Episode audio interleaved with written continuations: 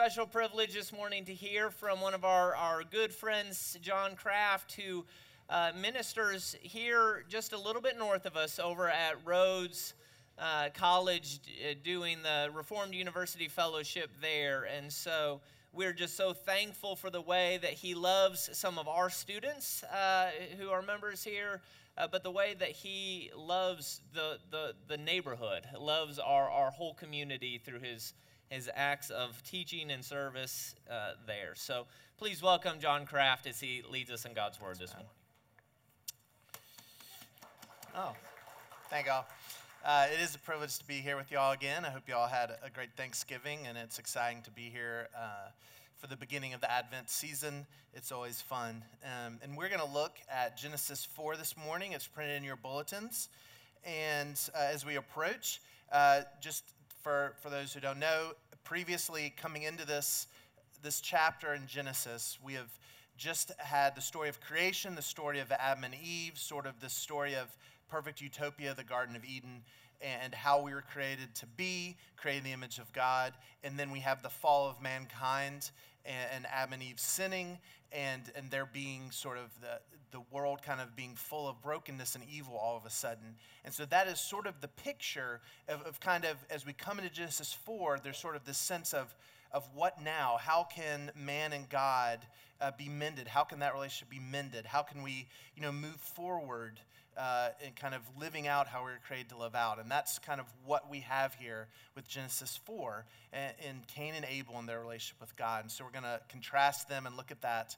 And uh, I know it's a little longer of a passage, uh, so bear with me. I feel like a lot of us, uh, if you've grown up around church, you know the story of Cain and Abel, but very rarely do we read the whole chapter, which I think has a lot of very interesting insights into it. So let me pray, and then we'll uh, read the passage. Heavenly Father, I thank you for this morning. I thank you uh, for the gift uh, that is uh, that your Son. And I pray that, uh, that the gospel will be known, that we will be encouraged uh, as we read the scriptures this morning. I pray this in your name. Amen. In Genesis 4, starting, verses one, uh, starting verse 1. Now Adam knew Eve his wife, and she conceived and bore Cain, saying, I have gotten a man with the help of the Lord. And again she bore his brother Abel. Now Abel was a keeper of sheep, and Cain a worker of the ground. In the course of time, Cain brought to the Lord an offering of the fruit of the ground, and Abel also brought of the firstborn of his flock and of their fat portions. And the Lord had regard for Abel and his offering, but for Cain and his offering he had no regard. So Cain was very angry, and his face fell. The Lord said to Cain, Why are you angry, and why has your face fallen? If you do well, will you not be accepted? And if you do not do well, sin is crouching at the door. Its desires for you, but you must rule over it. Cain spoke to Abel, his brother, and when they were in the field, Cain rose up against his brother Abel and killed him. Then the Lord said to Cain, Where is Abel your brother? Cain said, I do not know. Am I my brother's keeper? And the Lord said, What have you done? The voice of your brother's blood is crying to me from the ground. And now you are cursed from the ground, which has opened its mouth to receive your brother's blood from your hand. When you work the ground, it shall no longer yield to you its strength you shall be a fugitive and a wanderer on the earth. Cain said to the Lord, My punishment is greater than I can bear. Behold, you have driven me today away from the ground, and from your face I shall be hidden. I shall be a fugitive and a wanderer on the earth, and whoever finds me will kill me. Then the Lord said to him, Not so. If anyone kills Cain, vengeance shall be taken on him sevenfold. And the Lord put a mark on Cain, lest any who found him should attack him. Then Cain went away from the presence of the Lord and settled in the land of Nod, east of Eden. Cain knew his wife, and she conceived and bore Enoch. When he had built a city, he called the name of the city after the name of his son, Enoch. To Enoch was born Irad, and Irad fathered Mehujael, and Mehujael fathered Methushael, and Methushael fathered Lamech. And Lamech took two wives. The name of one was Adah, and the other Zillah. Adah bore Jabal. He was the father of those who dwell in tents and have livestock. His brother's name was Jubal. He was the father of all those who play the lyre and pipe. Zillah also bore Tubal Cain, who was the forger of all instruments of bronze and iron. The sister of Tubal Cain was, Na- was Naamah. Lamech said to his wives, Adah and Zillah, Hear my voice, you wives of Lamech. Listen to what I say.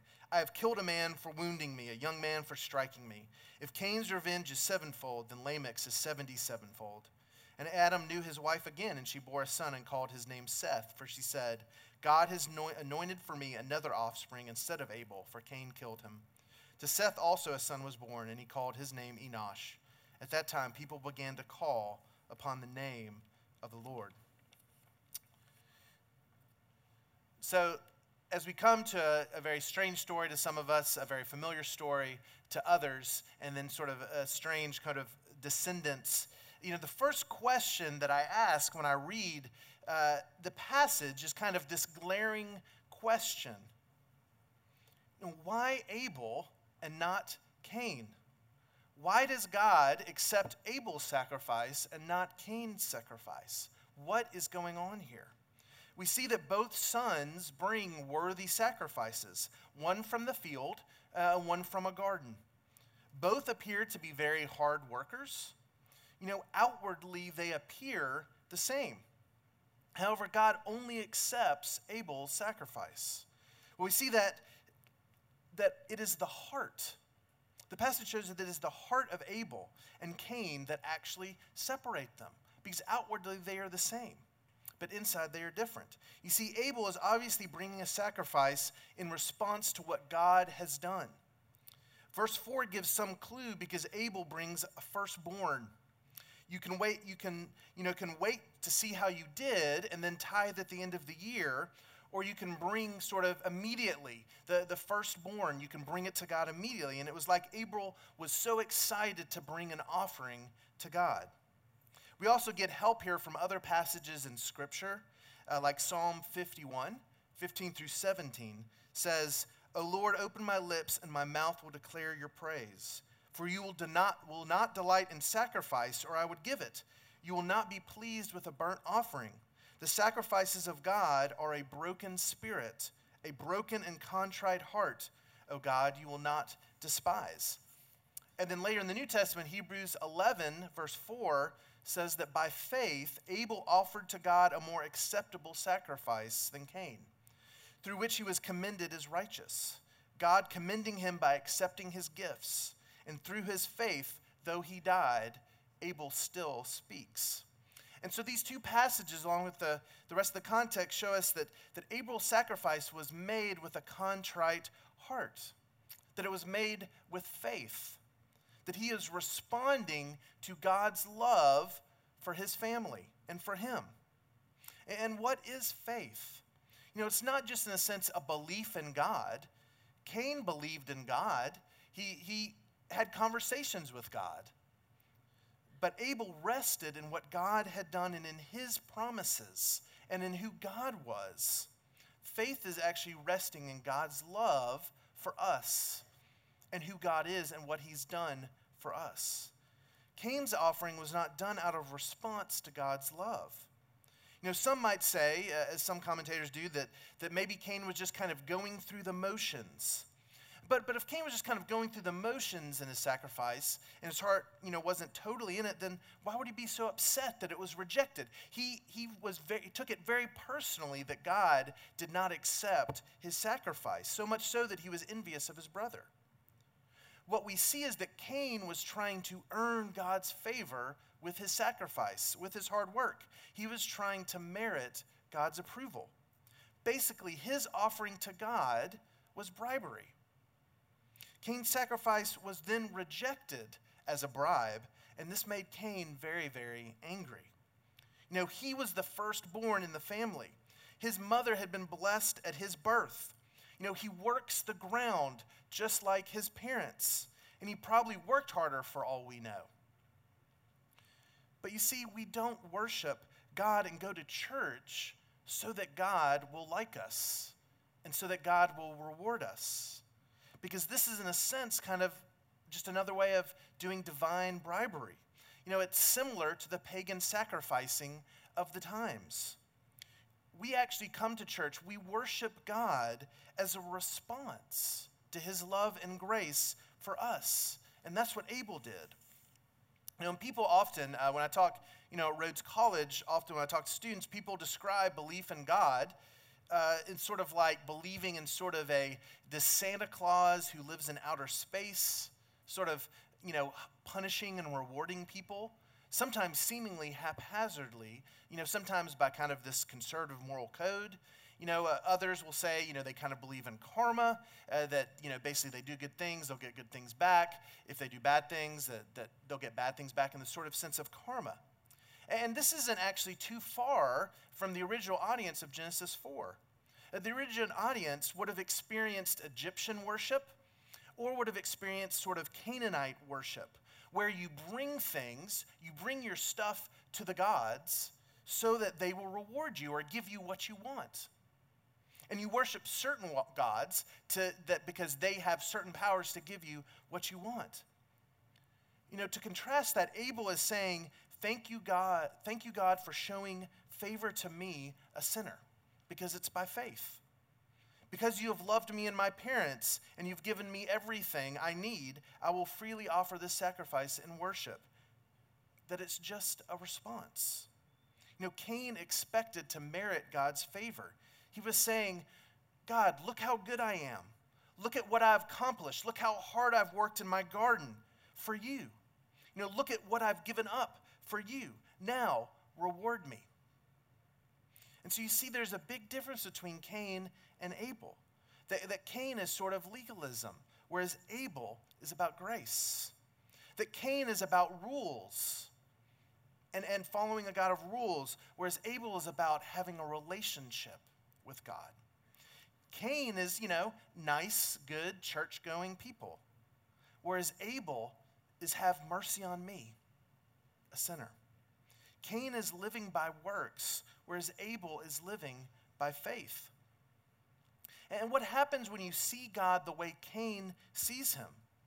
Well, you get mad and angry at God when things do not go according to the plan, when God does not give you what you want. And I remember in high school all the time, uh, this is what I would do. Uh, there, that basketball tryouts were coming up, or, or, or a dance was coming up where I wanted to ask a certain person to go. And so, what did I do? I made sure that month to pray every day, to do my quiet time, to, to attend youth group, to be nice to my sister, to do all these things, because I felt like if I did these good works, if, if I, you know, was pious and devotional, then God would reward me with letting me make the basketball team, with having that girl say yes to me when I asked her to the dance. That that was the way I thought. And unfortunately, I found that I have not grown out of that as I've gotten older. That, that I still think that, that God will give me good things uh, if I do things to please Him, that I have to earn this approval. You know, and this is why uh, this passage, in a way, just like, just like Cain, should make us a little frustrated, a, li- a little angry. Because, because God does desire for you to be happy. God does desire for you to love others as you work and rest and, and, and to worship Him. But God doesn't really care how successful you are at your job or in school. He doesn't, you know, your grades, your resume, your house, your car, none of those things make him love you any more than he already does. In fact, how well you love him and how many things you do for him or because of him does not make him love you any more or any less. You cannot earn or work for God's love and approval.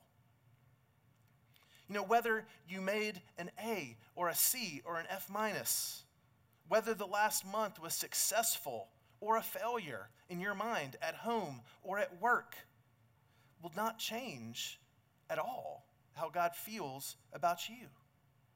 And do you realize this? Because I know for me, I spend a lot of time in my life thinking about how successful I can be at work and home. And it consumes me. And yet, that doesn't seem to be something that God cares about. You know, there are two ways to approach God responding to what He has done for you and promised to you with gratitude, or trying to earn His approval each and every day, continuing to want to justify yourself before God. You know, one approach I believe brings joy and freedom when we are responding to God's goodness, when we accept and rest in the fact that God cherishes and delights in you and in me. And if we actually believe that, then we might actually go to worship Him gladly. We might actually pray to Him joyfully. We might actually be motivated, motivated by His perfect, unconditional love for us to go live for His kingdom, to go love our neighbor. Or we can always be performing. We can always get on that hamster wheel. And I found that in my life as a Christian, I'm often more practicing sort of ancient Egyptian and Canaanite paganism than I am actually practicing Christian worship by how I come to God. Eugene Peterson uh, says it this way, very interestingly. He says, We've all met a certain type of spiritual person. She's a wonderful person. She loves the Lord. She prays and reads the Bible all the time but all she thinks about is herself. She's not a selfish person necessarily, but she's always at the center of everything she's doing. How can I witness better? How can I love my neighborhood better? How can I do this better? How can I take care of this person's problem better? It's always me, me, me, me, disguised in a way that is difficult to see because of her spiritual talk. And I think that, that many times I find in my life, this is the way I live. And what happens is this eventually li- leads to anger, like it leads Cain to anger. When bad things happen, it's either because you were not good enough and so you feel despair, or it's because God is unfair and he doesn't actually see all that you're doing. And of course, this thought leads to discouragement it leads to depression, the exact state of Cain here in this passage. It says his face was fallen. And some of you might say, well, what has God done for me? Why should I respond to him with worship? So, this is the other thing that this passage shows it shows how great God is and how terrible sin is. Look at verses 6 through 7. We see that Cain is angry and depressed. God comes to ask why. Notice here already that God is coming to Cain. You know, when we celebrate in Advent, God coming to us. We do not have a distant God who goes away from us. We love and serve a God who comes to us, who pursues us. And God comes to him, desiring to get at his heart.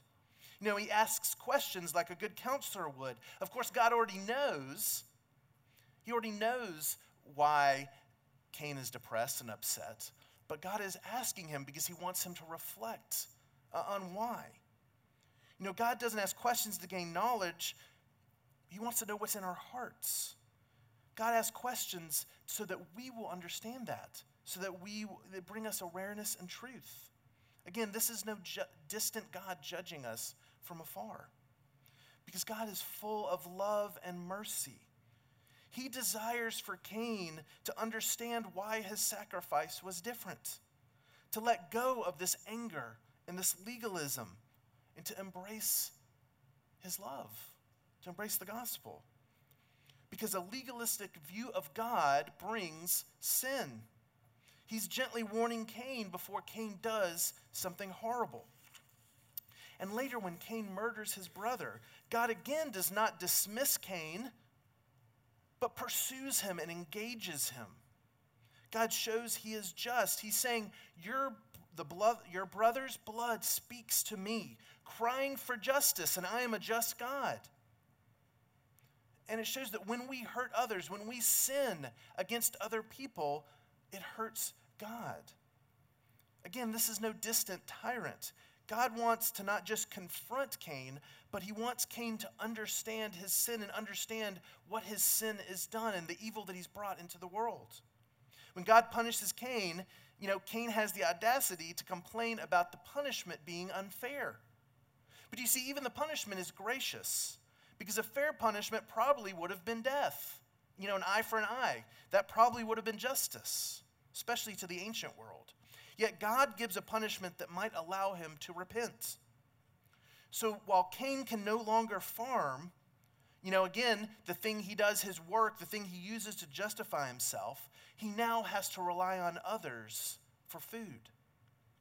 God wants to bring him into community. God wants to rehabilitate him. God wants to humble him. He wants Cain to understand that he needs people and that he needs God. Further, God graciously puts a protection on Cain because Cain is worried about his life. And God says, Okay, I'm going to put a mark on you so now nobody can harm you. And yet, Cain looks absurd here because he is upset, even though God has given him a, a way to, to take away all of his worry. And, and actually, I reflected on this this weekend because you know, Thanksgiving is something that's always very convicting for me uh, because you know everybody starts talking about what are we thankful for and, and thankfulness. And, and, it realizes when i examine my own heart how little thankfulness and gratitude i have because i tend to be like cain. You know that, that most of the days of the year probably the other 364 and even a little bit of thanksgiving too if i'm honest my concerns are what i don't have my concerns are hope for what i might get in the future it's, it's it's taking everything for granted that I have and not actually being able to be thankful for what God's given me and what God's done in my life. And it can very easily, you know, lead me to anger at God. God, because anytime we're not thankful, anytime we're frustrated with, with where we are, we're saying, God, you're dumb. Why are you putting me like this? Do you not care about me? And we get angry.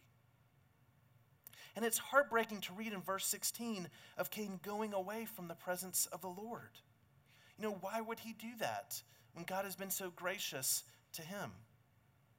And so I ask you, as I kind of have tried to wrestle with this in my own heart, why do we resist grace so much? Why are we always trying to get away from such a loving God? Why, when we fail and sin, are we running from God when God is actually the person we should be running to? Because God's the one full of grace and love. And further, we see that even Cain's sin has no power over God's gracious promises. Uh, we see in the rest of the chapter that man's still created in God's image, that the man is still doing all these wonderful things in technology, in science, in music, in culture that, that, that mankind is still creating God's image and doing all these beautiful things. You see that Seth here is born as part of the promised offspring that would eventually lead to Jesus. That Genesis 3:15 that promises that, that a son will come and that he'll end evil, that he'll end brokenness, and that he'll provide grace for God's people. That it will still come true despite the sin of Cain in killing Adam and Eve's offspring that, that God will always overcome evil, that even our sin cannot get in the way of God's promises for us, that God's grace overcomes all human sin. You know, the author of Hebrews in 1224 talks about Jesus' blood as speaking a better word than Abel's. Because you see, Abel's blood demanded justice, it cried out for justice. But Christ's blood satisfies justice and cries out for mercy that Jesus' blood satisfies Abel's cry of justice, but also brings us mercy and grace. That this is who God is. This is his story of redeeming a people whom he loves, a God of justice and of grace, a God of holiness and of love and forgiveness. And now look, let's contrast that, who God is, with sin. In 4 7, God says sin is like a predator crouching at your door, desiring to consume you. And, and I always get this picture. I had, had a really good friend growing up named Chris, and his little brother, uh, just for whatever reason, loved to scare us. And, and we would be like 12, 13, and his little brother would hide like in Chris's closet for hours just so when we walked in to like turn on the Nintendo or to watch TV, he would jump out of the closet at us. And, and it became this kind of running thing where literally I was terrified to go spend the night at this guy's house. Because his little brother would always be crouching somewhere, behind the bed, under the bed, in the closet, to jump out and get me. And I always think about that, about sin. That, that sin doesn't, you know, and sin doesn't just scare you, actually, sin can consume us. While, while God loves us, you know, sin tries to dominate us. You see, God is warning Cain that the sin of anger, if left to fester in his heart, will eventually come to rule over him. And this eventually, you know, unfortunately comes true. And this anger leads to the murder of his brother, who he loves.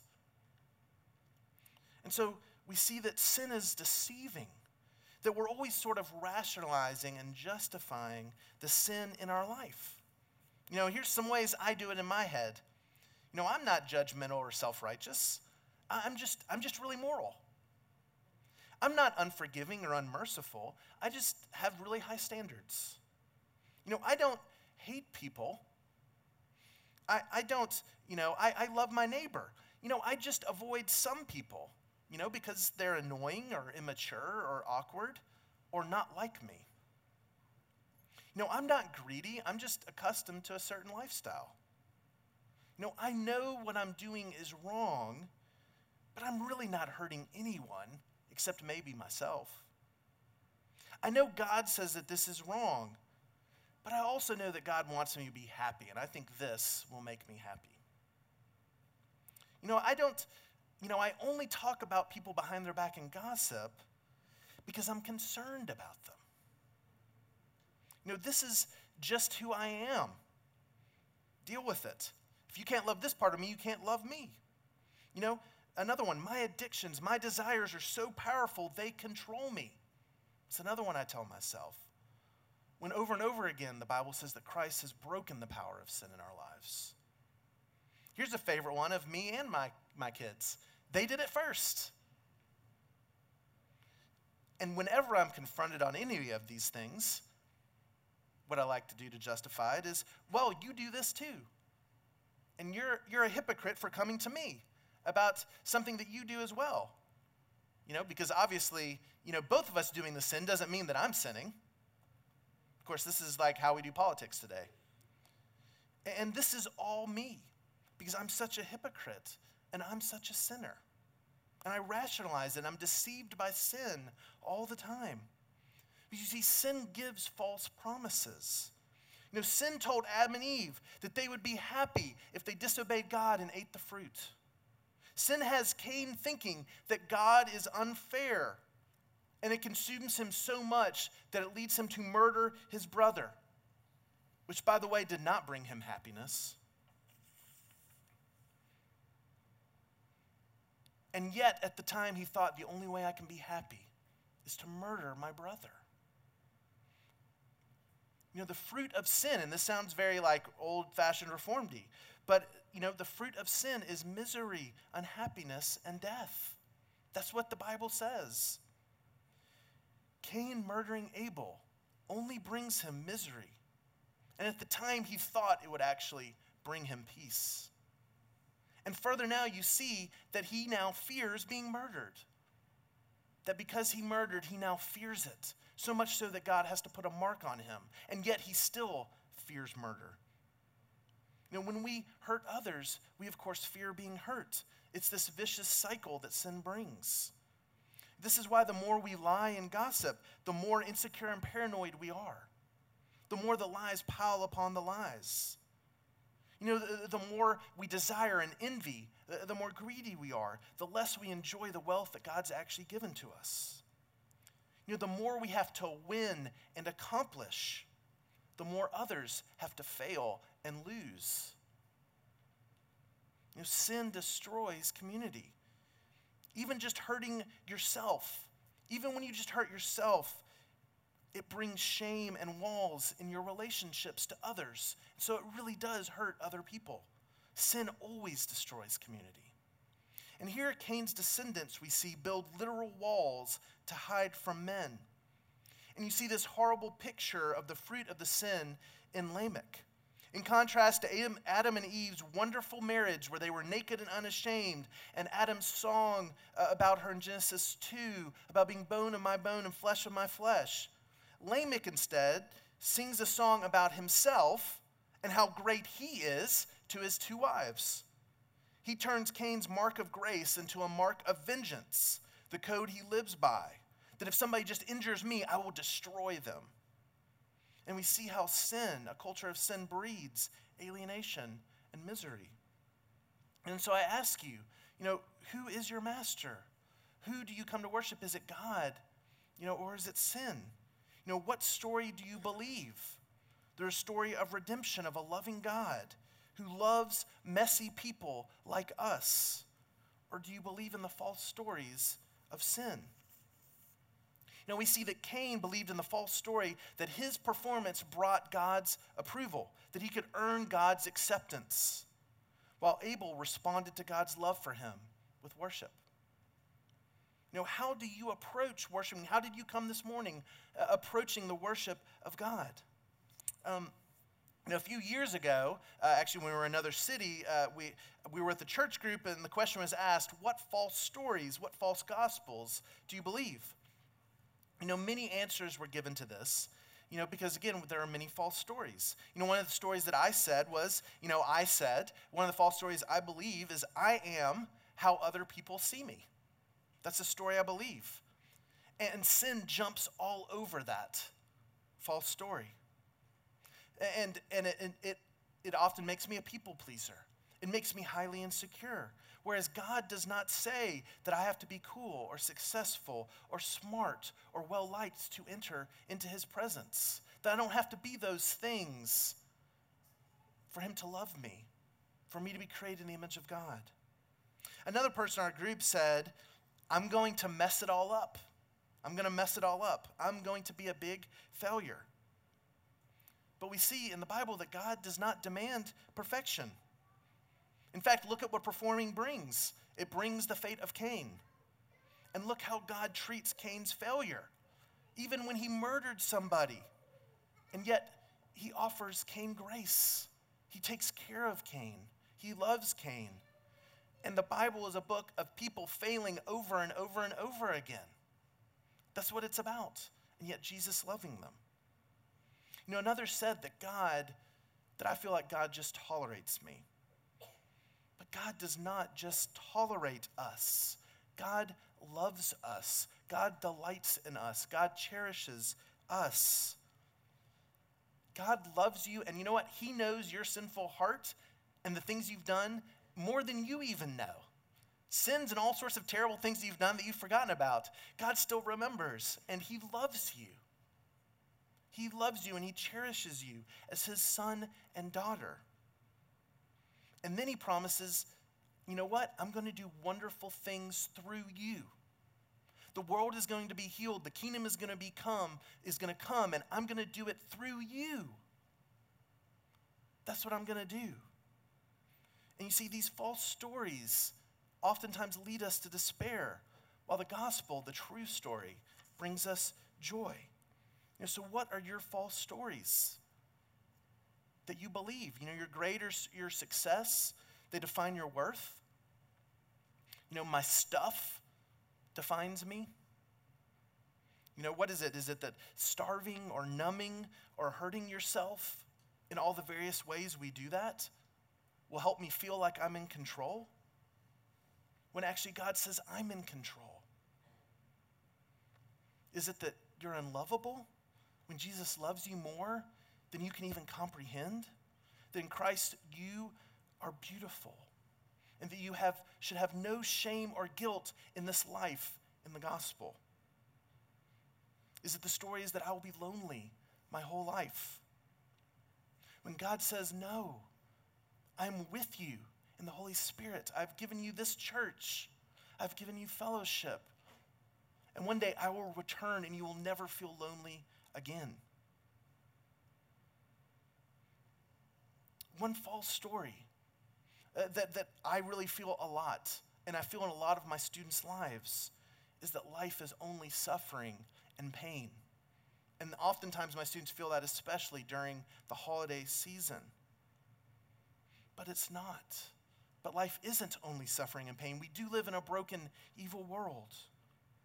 And while some of you in here this morning are going through tons of stuff that I have no that I can't even probably comprehend, God is with you.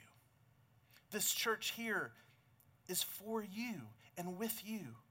And you worship a God who suffered so that he will return and end all suffering, that pain and suffering will be no more. And so this morning, begin to think about your false stories that you believe that make us forget the gospel and how much better the story of the gospel is and how wonderful God is and how He knows all the false stories that we live by each and every day, and yet He loves us still. And every week He comes to us and says, I love you. This is my table. You are my people. And I'm coming to take away all the misery and all the unhappiness that sin has bred in your life. Sin you've done, but sin also committed to you. And I'm going to replace it all with joy. And so, as we come to the table this morning, let us reflect on the sacrifices of Cain and the sacrifices of Abel. And remember, as we sang earlier, that all the fitness he requires of you is to feel your need of him. Let's pray.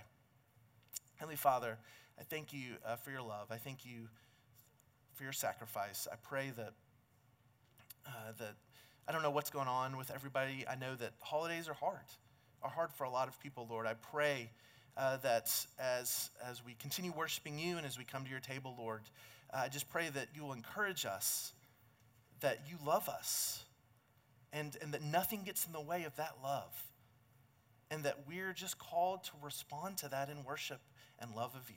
Praise your name. Amen.